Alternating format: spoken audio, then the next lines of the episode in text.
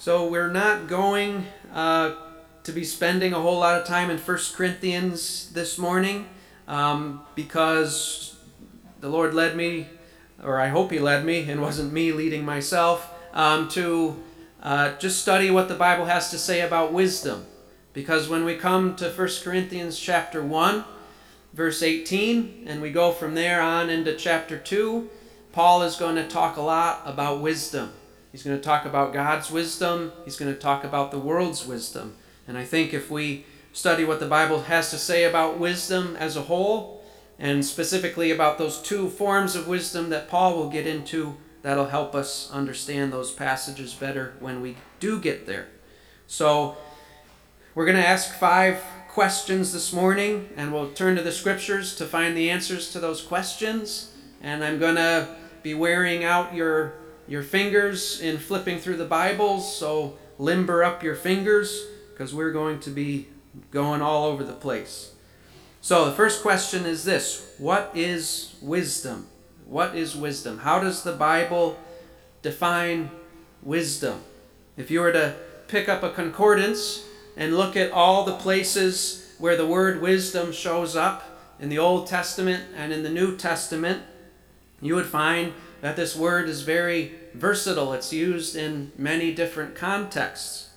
For example, um, Exodus chapter 31, verses 1 through 5. You don't have to turn there uh, for the sake of time, we won't. But in that passage, you'll see how God has been giving instructions on how the temple is to be built the various utensils that are to be used, the type of clothing that the priests are to wear, and God gives wisdom to certain individuals to know how to make these things. He gives them the understanding of how to go about it and the skill to actually do it, to produce what God wanted to be produced. There we see that word wisdom show up in that context of craftsmanship. And then, if you were to turn to Job chapter 12, verse 12, we see wisdom being associated with age, that as you get older, you accumulate more and more wisdom. And if you were to go to 1 Kings chapter 3, which is where we were in Sunday school this morning, that, that chapter, the second half of that chapter, is that famous narrative. You'll remember Solomon has two women come before him. One woman claims that this other woman stole her son. These two ladies were living together in the same house. They both had children around the same time. One woman's son died. And so that woman, she took her dead son and swapped him out for the living son of the other woman. And that woman who woke up with this dead son who she doesn't recognize, she brings that complaint to Solomon. And it's this very difficult case because they were alone in the house. There were no wit- the witnesses to be called. It was just her word against his. And at the end of that chapter, it says that in figuring out the answer to that dilemma, Solomon showed great wisdom in how he rendered a judgment. So there you see wisdom used in the context of rendering judgment. And then we read from Job chapter 28. And at the very end of Job 28, we see wisdom involving how we live before God. There's that moral aspect to wisdom. Another couple references just showing the breadth of the usage of this word Daniel chapter 1, verse 4 and verse 17, where the king is looking for gifted men, men who have wisdom in many different subjects, many different areas of learning. We see there that you can have great wisdom in many different disciplines, many different categories. So these are all different ways that wisdom, the word, is used. And if we were to look at the New Testament uses of wisdom, we would see a similar range of contexts where the word is used. But what does it mean to have wisdom depending on whichever context you're in? What does wisdom mean? What is it? Well, as I mentioned in Sunday school, Hebrew poetry helps us out quite a bit here. Because in Hebrew poetry, it doesn't rhyme the way we form poems in our culture. In Hebrew poetry, it is often made up of parallel statements Like one saying one thing one way and then immediately following up by saying it a different way, but building on the same idea. That is a common feature of Hebrew poetry. And this kind of poetry is used in talking about wisdom, and it helps us to understand what wisdom is. So here's a few. We only have time to go to Proverbs. So turn to Proverbs chapter 1.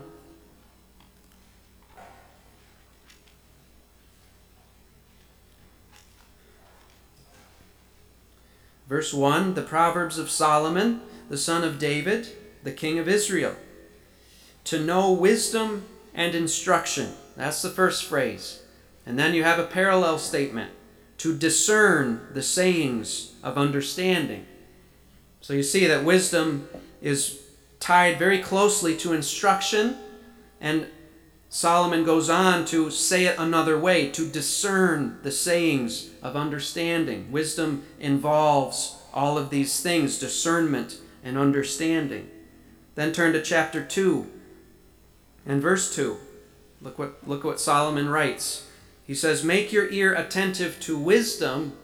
And then the parallel statement, incline your heart to understanding. Then go down to verse 10. For wisdom will enter your heart. And what's the parallel statement? Knowledge will be pleasant to your soul. Then flip over to chapter 14 and verse 8. The wisdom of the sensible is to understand his way. And then you have a contrasting statement, but the foolishness of fools is deceit. Then go to chapter 19. Chapter 19 and verse 20.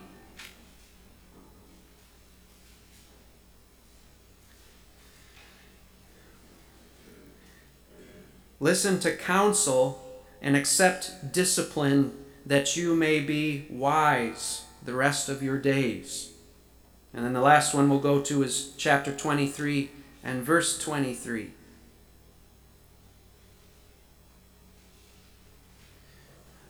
Says, Buy truth and do not sell it. Get wisdom and, under, and instruction and understanding.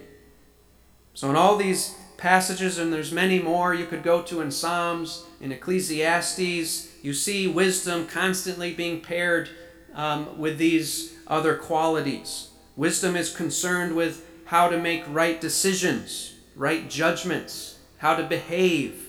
Wisdom is concerned with what is true. Wisdom is synonymous with understanding, with instruction, discernment, learning, counsel, sensibility. So we see in these verses that wisdom is not only knowing the facts and the principles about something, but also knowing how to skillfully put those principles into practice in order to have success in that different that those differing areas of life where one can have wisdom. For example, a wise carpenter, he both understands the principles behind carpentry and he understands how to skillfully execute those principles in order to build a house. A carpenter who knows the principles but can't actually practically build a house, we don't call him a wise carpenter. He's never built a house in his life. You need both the, the understanding of, of what the principles are and the understanding of how to put those things into practice. That's what wisdom is. And this, this type of wisdom shows up most notably in that case of Solomon that I referred to with those two women. And in that, uh, that situation, that impossible dilemma, well, she says one thing, she says another thing, there's no witnesses, how can I arrive at the right conclusion? We see how Solomon uses wisdom. He understands certain principles. He understands what the right thing to do is get the boy to his real mother, but he also understands human behavior. He understands that a loving mother will willingly give up her son to preserve his life, whereas a selfish and deceitful woman will react spitefully to being denied what she wants. Yeah, go ahead, Solomon, cut the child in two. And so Solomon is able to leverage what he knows in order to arrive at the right conclusion. So do you see that how, that how wisdom works, the practical outworking of that understanding. So that's what wisdom is, broadly speaking. But let's narrow our focus down to those two types of wisdom that I mentioned that Paul is going to speak about when we eventually get uh, further on into 1 Corinthians chapter 1. What, what types of wisdom is he talking about? He's talking about the wisdom of the world on one hand and the wisdom of God on the other hand. And it's very important for us to see what the difference is between these two types of wisdom because the type of wisdom we subscribe to will radically impact how we live our lives. And you, depending on which, which type of wisdom you're devoted to, you're going to end up at a, a certain end destination that is very different from the end destination of that other form of wisdom. So it's very important that we understand this. And here's another key thing to, to stick in your mind as we consider the differences between these two types of wisdom. What someone considers to be wisdom largely depends upon that person's world view. And we'll, we'll unfold that as we go on, but just keep that in your mind. What a biblically minded follower of Christ considers to be wise behavior will in many ways be very different from what an unbeliever considers to be wise behavior. And that's going to show up as we dig deeper into these two types of wisdom. So, first, what is the wisdom of the world? What is the wisdom of the world? That's our second question. And for that, I want you to turn to Romans chapter 1. Romans chapter 1. What is the wisdom of the world?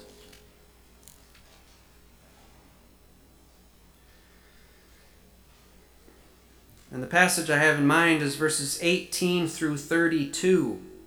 18 through 32. And I'm not going to read the whole thing. Hopefully, most of you are somewhat familiar with it. If you're not, read it later on. But just run your eyes through the passage as I refer to, to various verses that illustrate what the, the wisdom of the world is. First, look at verse 22, where Paul says that the world professes, claims to have wisdom. They profess to be wise, the unbelieving world. They profess to have a form of wisdom. But what does Paul testify about this worldly wisdom? Well, look at verses 18 through 20. What characterizes this worldly wisdom? Well, it's ungodly, it's unrighteous, and it rejects the revealed truth of God. What does verse 21 tell us about this wisdom? Verse 21 tells us that worldly wisdom deliberately denies God the honor and the thanksgiving that are due to Him. And not only that, but it chases after futile speculations that is, empty reasonings, philosophies, ideas that can bear no eternal good fruit. They cannot satisfy. They're just empty ideas and pursuits. And it results in having a blindfolded heart, unwilling, unable to see the light of the truth of God. In verse 22 again, in the eyes of God, the world's wisdom is foolish it's interesting that Greek word for foolish, it's moraino, which we get our English word moron from. So, in the eyes of God, the wisdom of the world is moronic. Verse 23 what does worldly wisdom do? It trades the infinite and incorruptible glory of God for the shame of the finite creature. Verse 25 Worldly wisdom exchanges truth for lies, and it worships the creature instead of worshiping the Creator. Verses 26 and 27 it chases after feelings and desires, passions that can only bring disgrace and destruction to the one pursuing them. Verses 28 to 31 Worldly wisdom leads only to greater and greater wickedness. And then finally, verse 32 worldly wisdom in willful ignorance chases death, and it encourages others to chase that death. So that's worldly wisdom. Continuing in that line of thought, turn to 1 Corinthians chapter 15. And this is where we see how worldview affects what you consider to be wisdom. 1 Corinthians chapter 15, uh, look down to verse 16. In this chapter, Paul is defending the doctrine of the resurrection. Listen to what he says in verse 16. For if the dead are not raised, not even Christ has been raised. And if Christ has not been raised, your faith is worthless. You are still in your sins. Then those also who have fallen asleep in Christ have perished.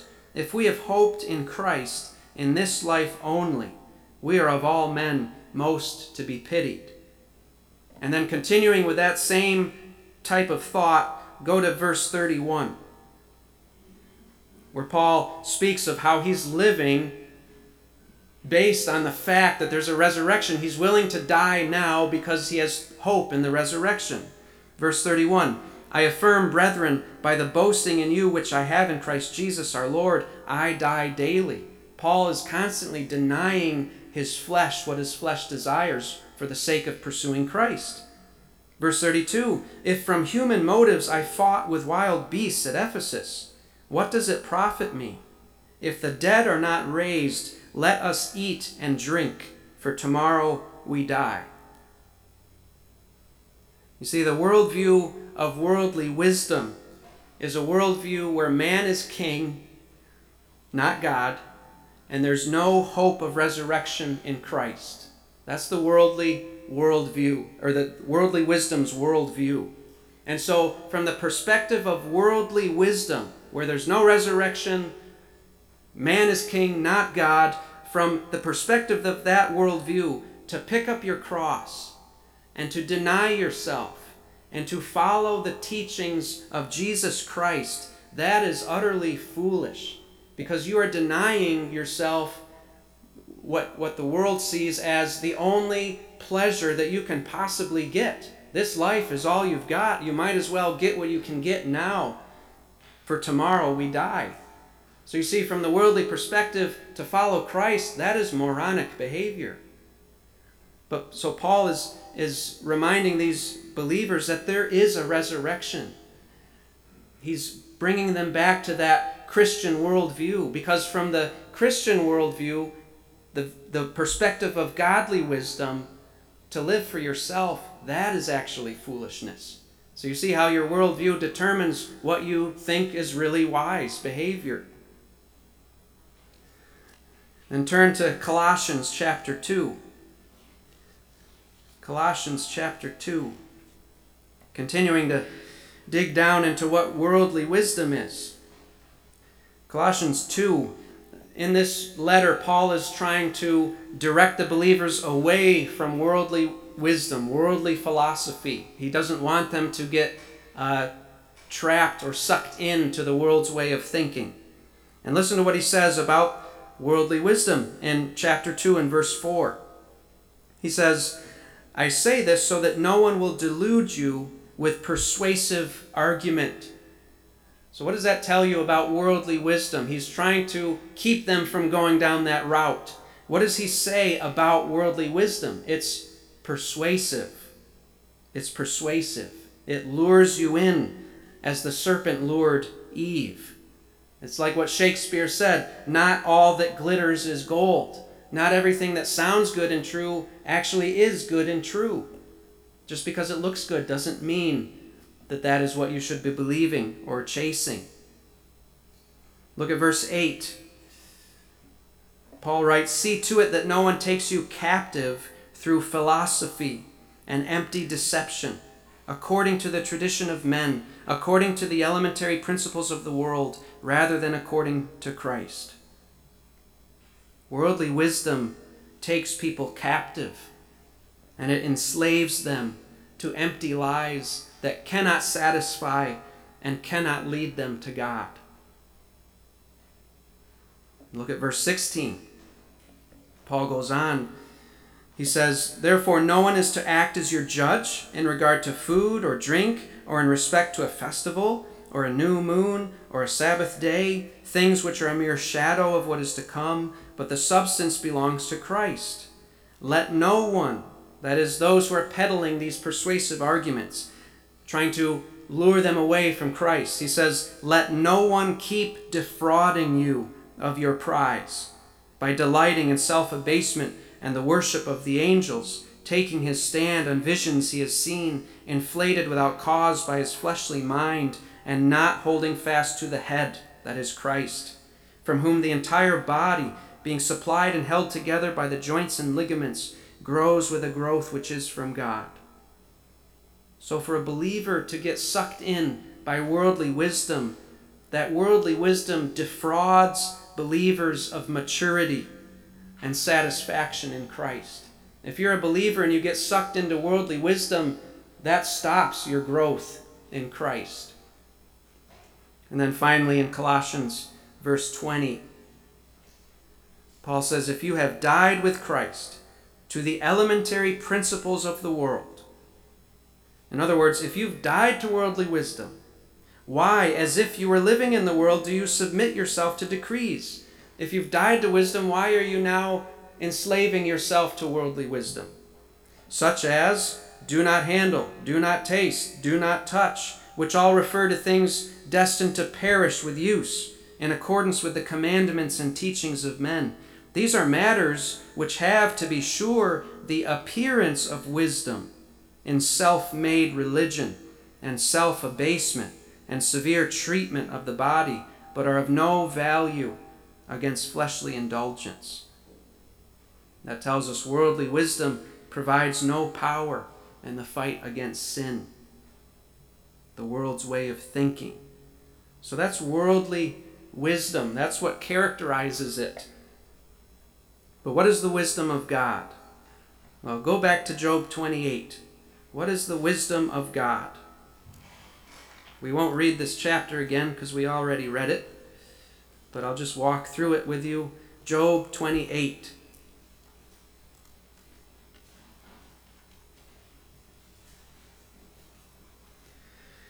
According to this chapter, the wisdom of God is the most valuable thing that a man or a woman can obtain.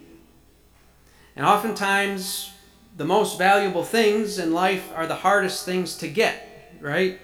Verse, verses 1 through 11 tells us that. It tells us of the great lengths. Remember, uh, we read this chapter. It talks about how, how far a man will go to get gold, to get precious stones. He'll turn mountains over. He'll risk his life hanging from, from ropes, trying to get deeper and deeper into the earth to find these, these precious materials. They're very hard to get, they're very valuable, and man will go to great lengths to try to find them.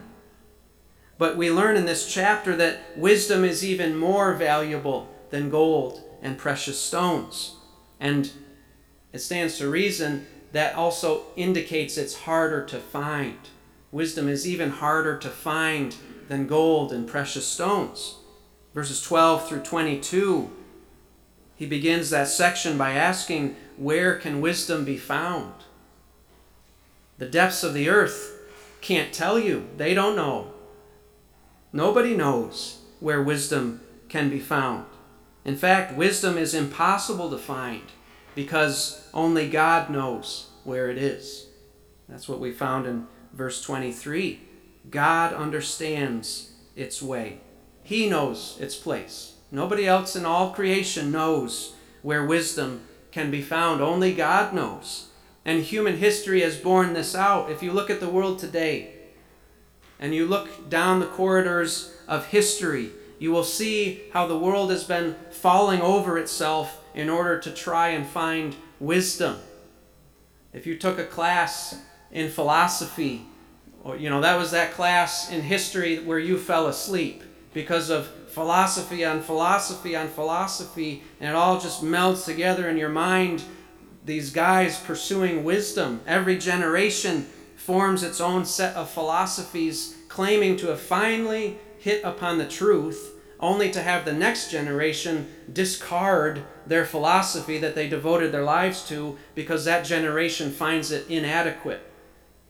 It's every generation, there's a new set of philosophies. But according to verse 28 of Job 28, only God can supply true wisdom to man. And he, he says it in a single verse. To man he said, Behold, the fear of the Lord, that is wisdom. And to depart from evil is understanding. True wisdom, godly wisdom, is fearing the Lord, trusting in Him, turning away from everything that is contrary to Him, and living in accordance with who He is. And when we get to the New Testament, we discover even more about the wisdom of God. Turn to 1 Corinthians chapter 1.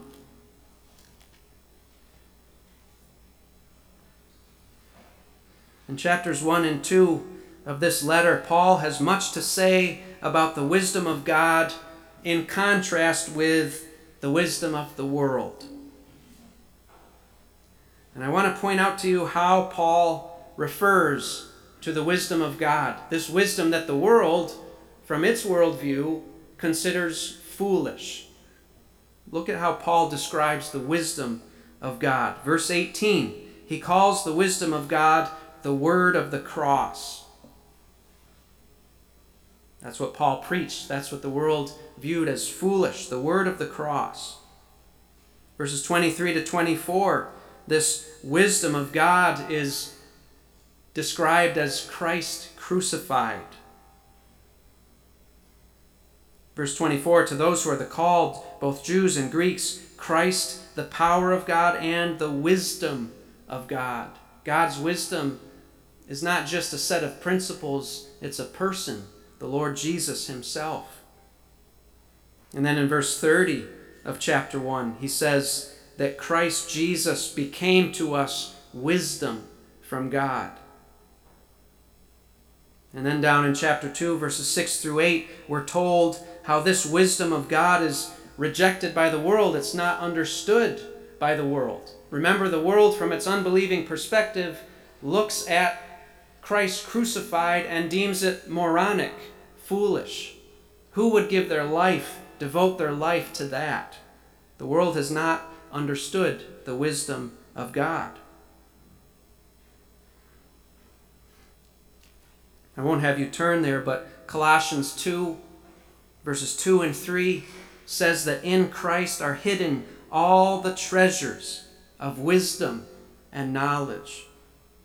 So we learn in these verses that the wisdom of God was manifested most clearly and brightly in the, the death and resurrection of the Lord Jesus Christ. That is the wisdom of God. So we've seen the content of God's wisdom and how it's very different from the world's wisdom, the world's way of doing things. And we saw how the world's wisdom leads to death, degradation, destruction, further wickedness. But how does God's wisdom take us anywhere different? How does God's wisdom lead us to a better destination? Well, go to 2 Timothy 3.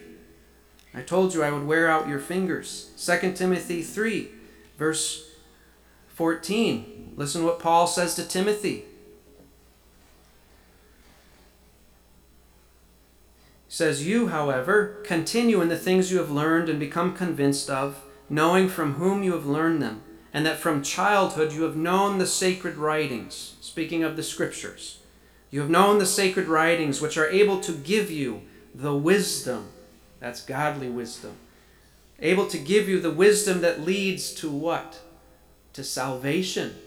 God's wisdom leads us to salvation through faith which is in Christ Jesus. Salvation from the wrath of God against your sin. Salvation from enslavement to your sins. That is godly wisdom. And hopefully now it's pretty clear to you which wisdom is preferable. There's one that leads to wickedness and death, and there's one that leads to righteousness and life. Hopefully it's pretty clear which one should be chosen. Hopefully, you have a desire for godly wisdom. And that leads us to our fourth question How can I tell by which wisdom I'm walking? I'm sure we all, all, all of us don't want to end up in destruction. I'm sure we all prefer to end in life, life eternal. So that's a very important question. How can I tell by which wisdom I'm walking? Well, turn to James chapter 3. James chapter 3, verses 13 to 18. In this passage, like Paul, James talks about two different types of wisdom there's the wisdom of God, and there's the wisdom of the world. James chapter 3, verse 13. He says, Who among you is wise? He's speaking of godly wisdom here. Who among you is wise and understanding? Let him show by his good behavior his deeds in the gentleness of wisdom. But if you have bitter jealousy and selfish ambition in your heart, do not be arrogant and so lie against the truth. This wisdom, this worldly wisdom, is not that which comes down from above, but is earthly, natural, demonic. For where jealousy and selfish ambition exist, there is disorder and every evil thing. But the wisdom from above, godly wisdom, is first pure, then peaceable, gentle, reasonable, full of mercy and good fruits, unwavering, without hypocrisy.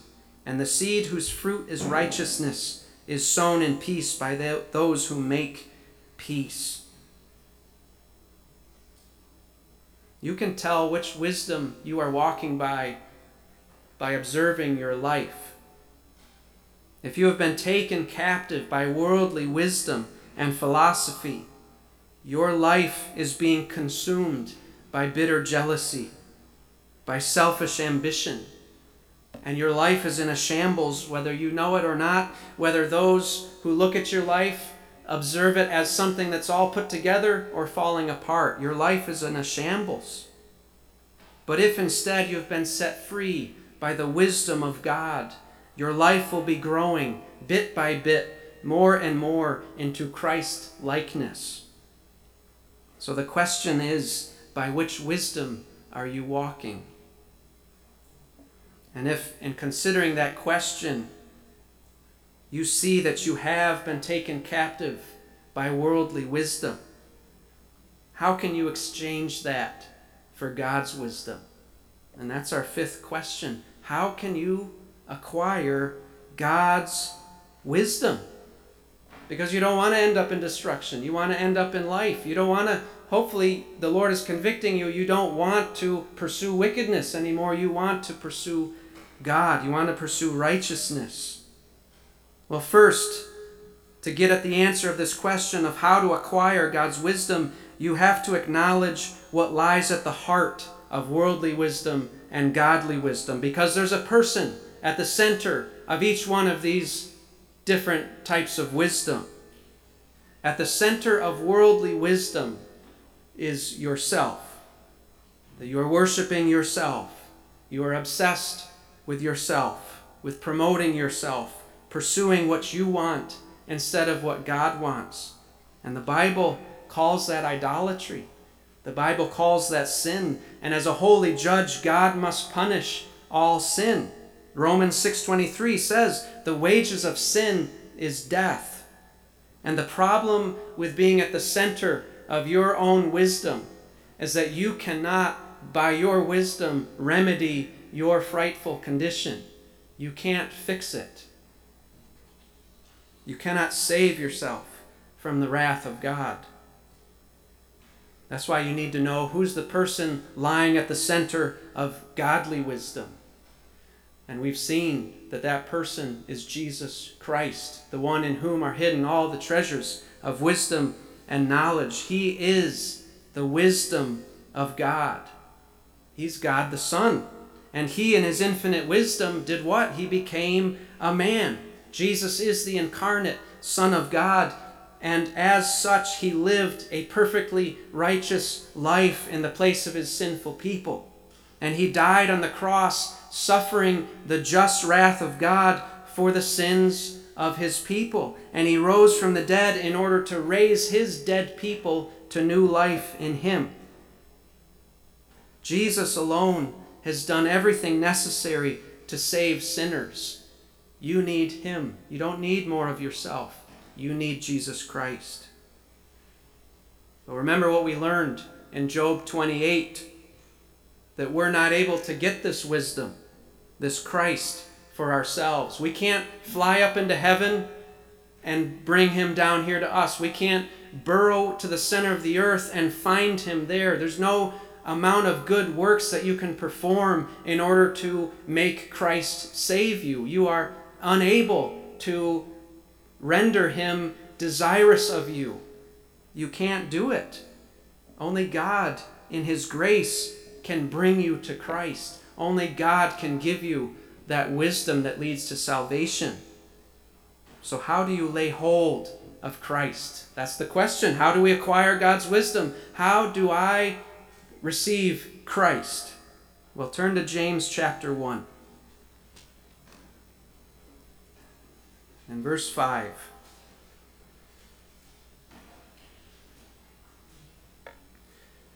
But if any of you lacks wisdom, let him ask of God, who gives to all generously and without reproach, and it will be given to him. But he must ask in faith, without any doubting. For the one who doubts is like the surf of the sea, driven and tossed by the wind. For that man ought not to expect that he will receive anything from the Lord, being a double minded man, unstable in all his ways. So, how do you get this wisdom? How do you get Christ? How do you receive salvation? You have only to sincerely ask for God to bring Christ to you, to apply the salvation that Jesus purchased, to apply that to your account. Jesus said in Mark chapter 1, verse 15, The time is fulfilled and the kingdom of God is at hand. Repent and believe in the gospel. You have only to repent, that is, to turn away from your sins, to turn away from your worldly wisdom, and to see it as the evil and bankrupt thing that it really is. You have only to believe, that is, to, to trust that Jesus is who he says he is, and that he did everything necessary to save sinners. But James said that in asking for this, you must not doubt. That doesn't mean that you cannot have any unanswered questions lingering in your mind, but it does mean that you have to be sincere in asking Jesus to save you. Many people ask Jesus to save them. But what they really mean is just get me out of hell, but let me keep living the way I want to live. That's being a double minded man. You're asking for two things. You're trying to hang on to your worldly wisdom and asking God to give me also His wisdom that leads to life. You can't have both at the same time. You have to be willing for Jesus to come and save you from worldly wisdom and to be your Lord and Master, to call the shots, to be your Savior in full.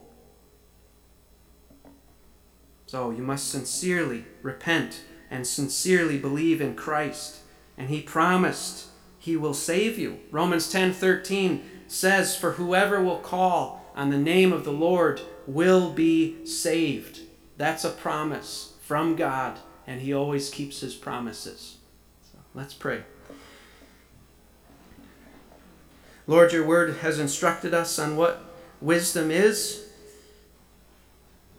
Lord, I pray that uh, if I have not been clear, that your Spirit would use your word and, and bring these truths clearly to every heart and mind that's here this morning. Lord, that if anyone's here who is walking by worldly wisdom, pursuing sin, still in rebellion against you, Lord, may you, by your mercy, by your grace, may you open their eyes. May you draw them to your Son. Help them to see him as the treasure hidden in the field, the pearl of great price, worth giving up everything to have, Lord. Help them to know they cannot earn this salvation. It is, a, it is to be received as a gift from your hand, Lord. Grant them sincere repentance and faith. And Lord, those of us who you have, by your mercy, saved, Lord, there are times that we still fall into walking by worldly wisdom. We still are susceptible to being taken captive and, and, and not pursuing Christ as, as devotedly as we ought to be. Lord, may you uh, remove the scales from our eyes. May you help us to see more clearly. May you grow us in our love for Christ.